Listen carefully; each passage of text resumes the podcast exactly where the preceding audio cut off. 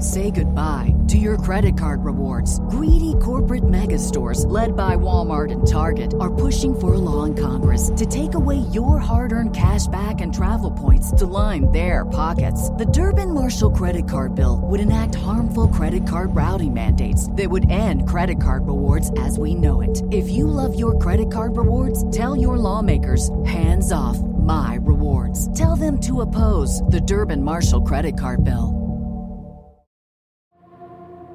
Rex Heuermann is a demon that walks among us, a predator that ruined families. The Lisk, Long Island serial killer podcast, was shocked when the news broke of Rex Heuermann's arrest. After more than a decade of searching, law enforcement officials had finally pieced together enough evidence to bring formal charges against Rex Heuermann. Initially charged with three murders, Heuermann is now officially charged with all four deaths in the Gilgo 4 case.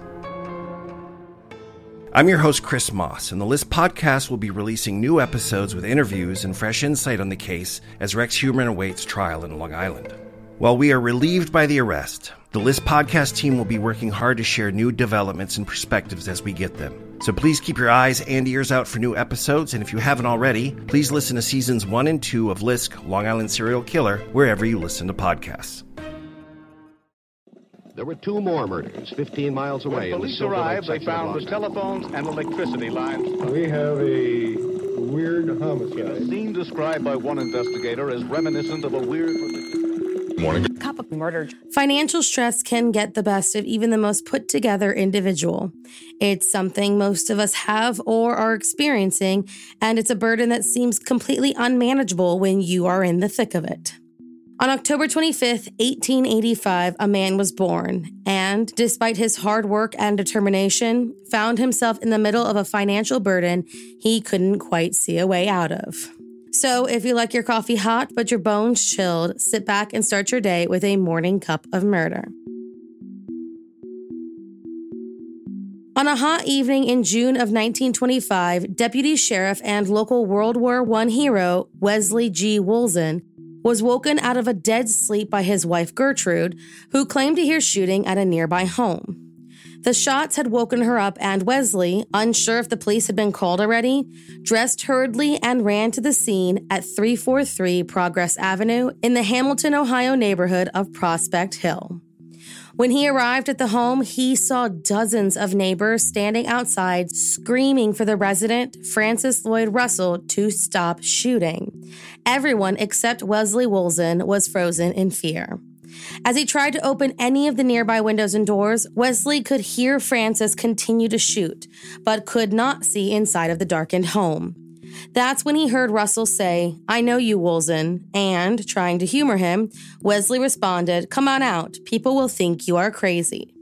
Without missing a beat, Francis cried out, I am crazy, and continued shooting. Moments later, the Hamilton Police Department showed up and knocked on the front door. Francis told them to wait until he shot, quote, the damn pictures off the wall and continued firing. In total, those outside estimated he shot about 30 to 40 rounds that night, possibly more. As the officers prepared tear gas, they could hear Francis babbling incoherently about the mortgage. That's when Officer Robert Leonard got an idea and pulled out all of the cash he had on his person, saying, It's all right, we're here to settle the mortgage for you. That's when Francis said he was going to kill himself, and the men knew they had to act fast, breaking down the door just in time to hear the final shot ring out and see Francis Lloyd Russell slump to the ground.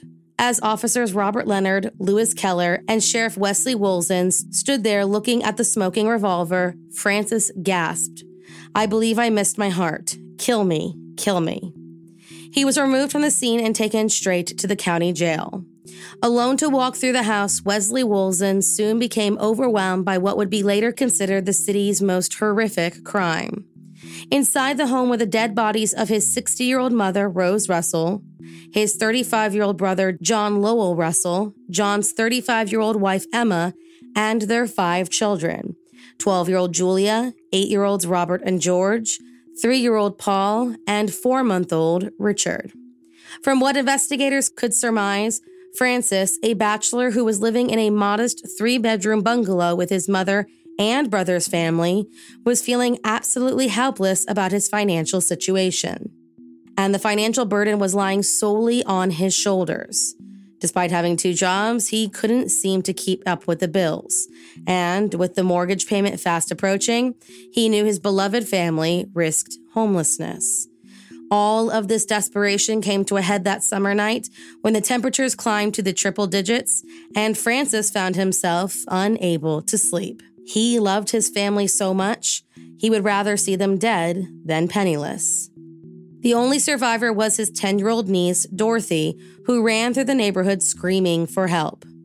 Francis Russell made a full recovery from his self inflicted injuries, was found unfit to stand trial, and was taken to the Lima State Hospital for the criminally insane.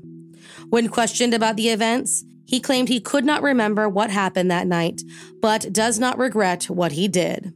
He remained in the hospital until his death on September 23, 1943.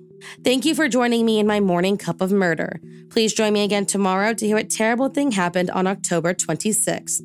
Don't forget to rate and subscribe and let me know how you like it. If you want to help support the podcast, there's always Patreon or just sharing it with your true crime obsessed friends.